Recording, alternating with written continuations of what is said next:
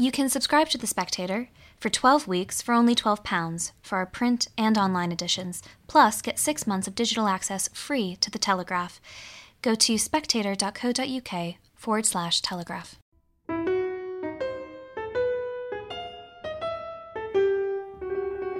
Welcome to Holy Smoke, The Spectator's religion podcast.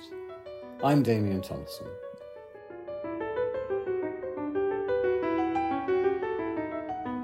At a time when Britain's churches have responded to the challenge of COVID with a series of self-inflicted wounds, restricting their own worship even when it's not necessary, one of Britain's most inspiring charities, which threatened to be destroyed by the coronavirus, has responded in a very different way.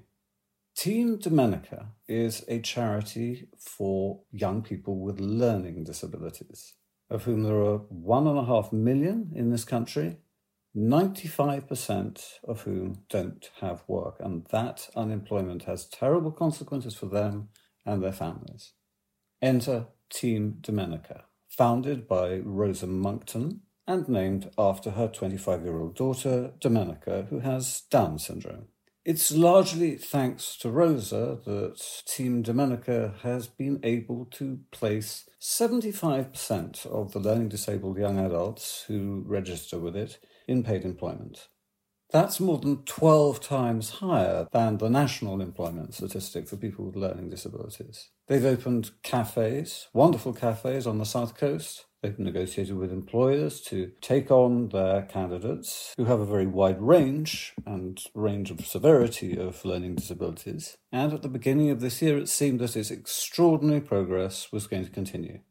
Then along came the coronavirus. This was a disaster, because many of Team Domenica's candidates are employed in the hospitality sector, which of course has been hit very, very hard by the virus. Fortunately, Rosa possesses an enormous range of skills. I first met her many years ago when she was chief executive of Tiffany's in London. I went to an event surrounded by the most beautiful and sophisticated people, feeling, of course, like a fish out of water, and there was Rosa presiding over it with tremendous charm and not inconsiderable networking abilities. She was, it's very well known, an extremely good friend, probably the closest friend of Diana, Princess of Wales, in the last years of her life. Then, fast forward fifteen years or so, and I found myself in Brighton with Rosa, watching her walk across the windswept town with a group of young people with these disabilities, organising games of ping pong, trying to find new premises, working her fingers to the bone, basically, and achieving extraordinary things. I'm so glad that she's able to talk to me today at a time when Team Domenica has risen to the challenge, more than risen to the challenge of COVID, but nonetheless face a desperately worrying fifty percent drop in its income. Rosa, I wonder if you could begin by telling me where you were just before COVID hit, what happened when it hit, where you are now, and what the future holds. Sorry, that's a rather big question, but you get the idea. Before COVID hit, we were doing better than I had ever dreamed of.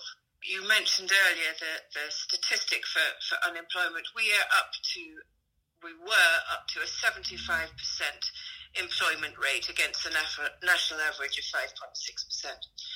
We'd expanded hugely over the last four years. We've now got nearly ninety candidates, having started with twenty-one just over four years ago.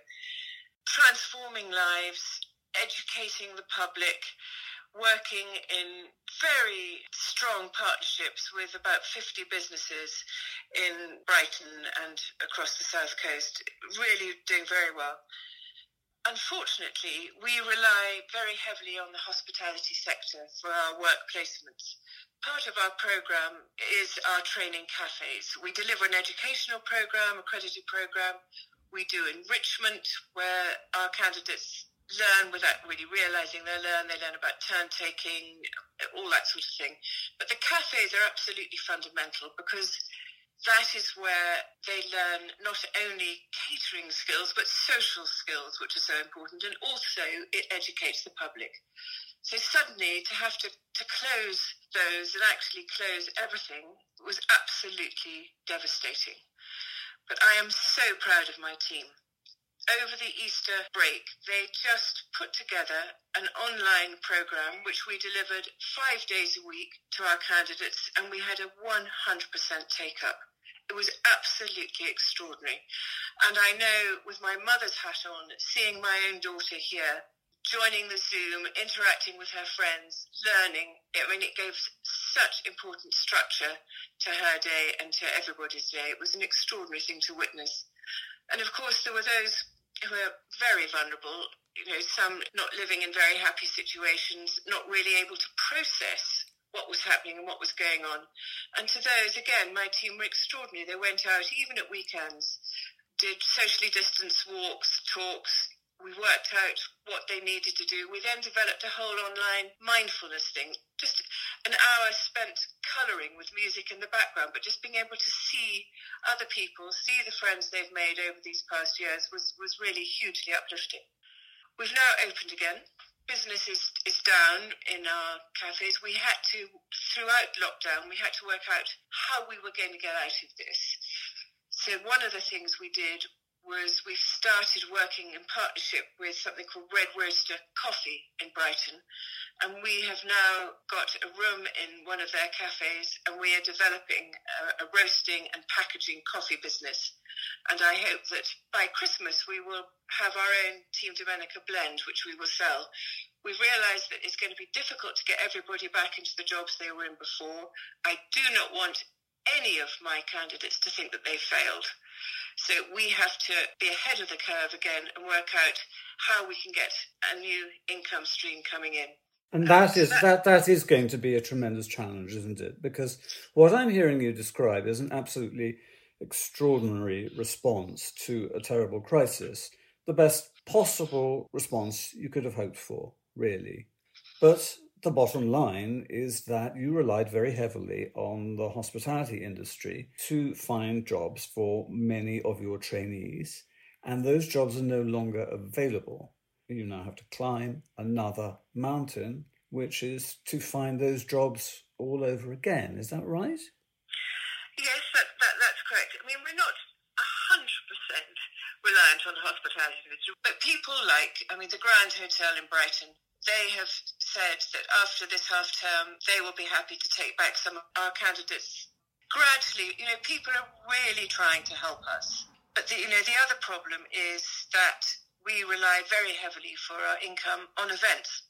We have a big dinner in London every November, for example, and with a big auction, and that used to bring in, you know, one hundred fifty thousand. We had lunches, we had things like that. So our income has halved. And that is a real, real struggle as to how we, how we get that back.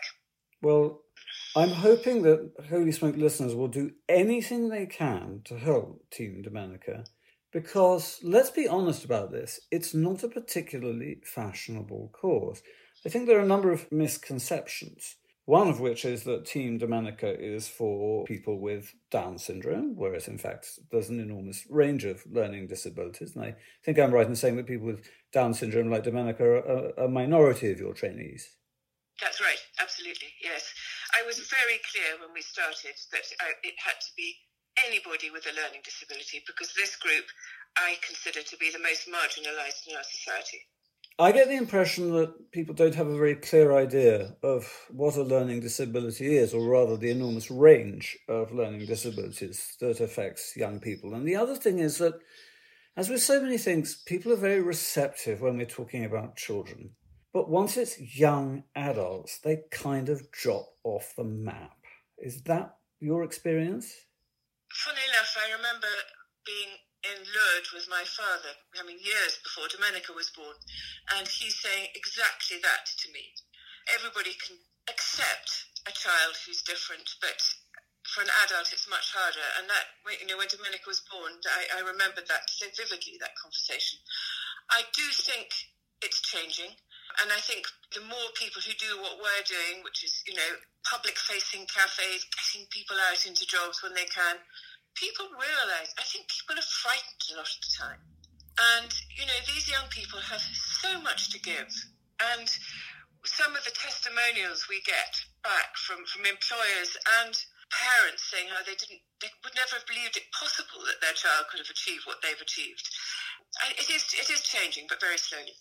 You do face one practical problem. Now, I've visited your cafe a couple of times, and my sister has as well. And they're lovely places, and they gain, I think, from the enthusiasm of your trainees, who, of course, have to be, you know, very carefully supervised, more carefully supervised in some cases than others. So there's an awful lot of skill involved. So I think many employers gain from the experience of taking on your trainees. But let's be blunt about it, it's not necessarily economically profitable, is it? And that is a challenge. It's certainly not the fault of the employers, but it is a challenge, and it's especially going to be a challenge now that profit margins are very, very tight. I, I agree. Um, I think what we have to do is appeal to, I mean, I think every company now has corporate and social responsibility, so that is something that we, we should appeal to. I think the dignity of work, the reason to be out of bed, the fact of being included in society and to achieve whatever potential you're capable of achieving is everybody's right, and that it shouldn't be money that prevents somebody from doing that.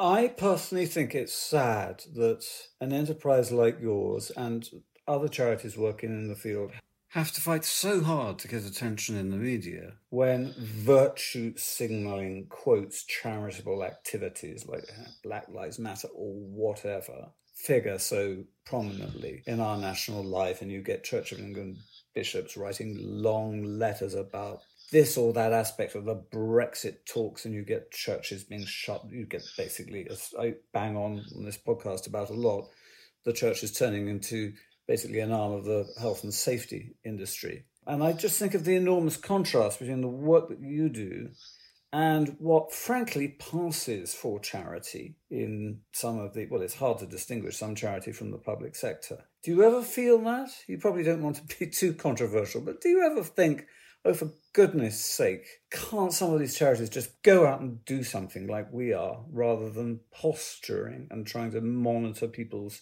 vocabulary and thoughts? I'm not going to go down that rabbit hole. Um, and I do think, I mean, there are wonderful people like Father Alexander in Saint Patrick's in Soho, who was an absolute hero throughout lockdown and is still feeding thousands of people a week. I mean, there are people who do wonderful things, and, you know, inevitably there are people who don't. But no, I'm not, I'm not going down that one. Right. Well, tell us what we can do to help. And tell us where you would like to be in five years' time. Given that it's quite possible that the shadow of COVID may still be hanging over the economy and perhaps especially some of your potential employees in five years' time. Yes, I was recently trying to do, you know, a, a two-year projection, and actually it's it's it's impossible. You can't do it, and you need to do those projections when you're applying for funding from grant-making trusts. So I hope that a lot of those people will react in a much more sensitive way to the difficult times that we're in. I would like to see us in five years' time much bigger, helping more people. But we need the support to do that. We need people to understand what we're doing. We need people to accept that we share the same humanity as someone with a learning disability, and that it is their world just as much as it's ours. And to give them all a chance and learn from it, support us financially. That is a very important thing that we need we need at the moment, because our income is down fifty percent. And just accept, accept, accept, and love. That's it, really. Do you mind if I just ask you a little bit about yourself? Because, as I said, I saw you in Tiffany's all those years ago. You're in the gossip columns all the time, not on account of any scandal involving yourself, but simply because, you know, you went on holiday with the most glamorous, in some ways the most famous woman in the world, Diana. I know that she supported you very much when you had Domenica.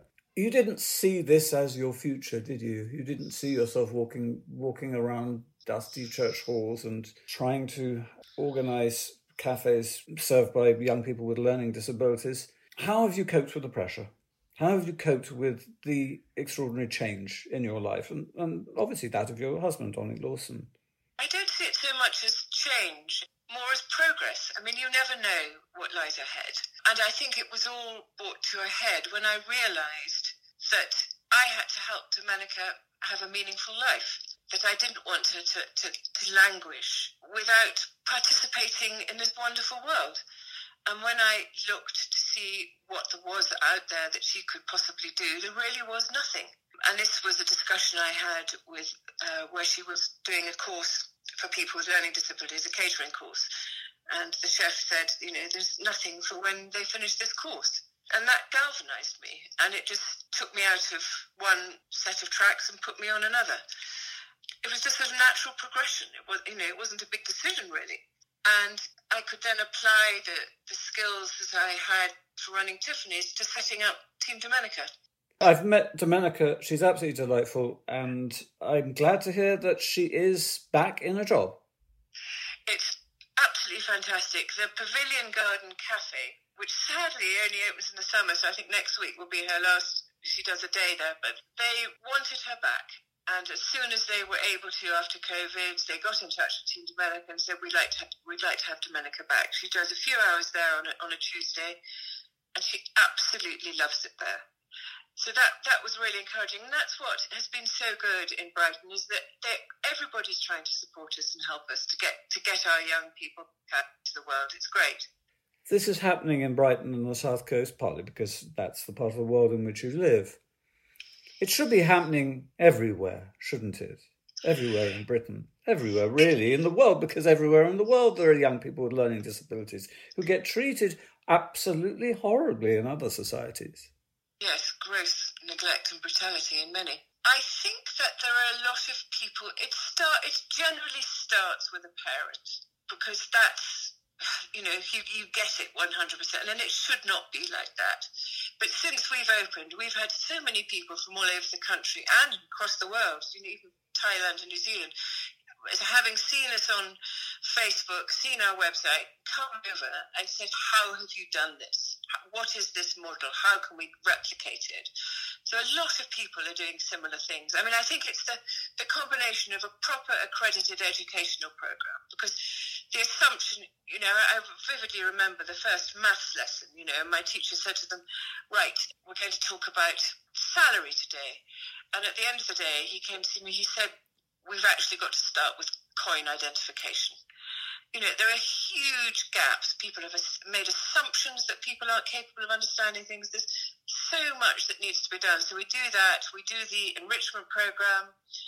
I mean, if you've got no communication and you are standing in the middle of a circle of people and you've got a baton, and when you raise and drop that baton, people follow with a drum or a guitar or a triangle, you, for the first time in your life, are in control of something. And it's profoundly moving when you see that happen. And they look out, the more able look after the less able. We just want to get that out of our centre and into the real world.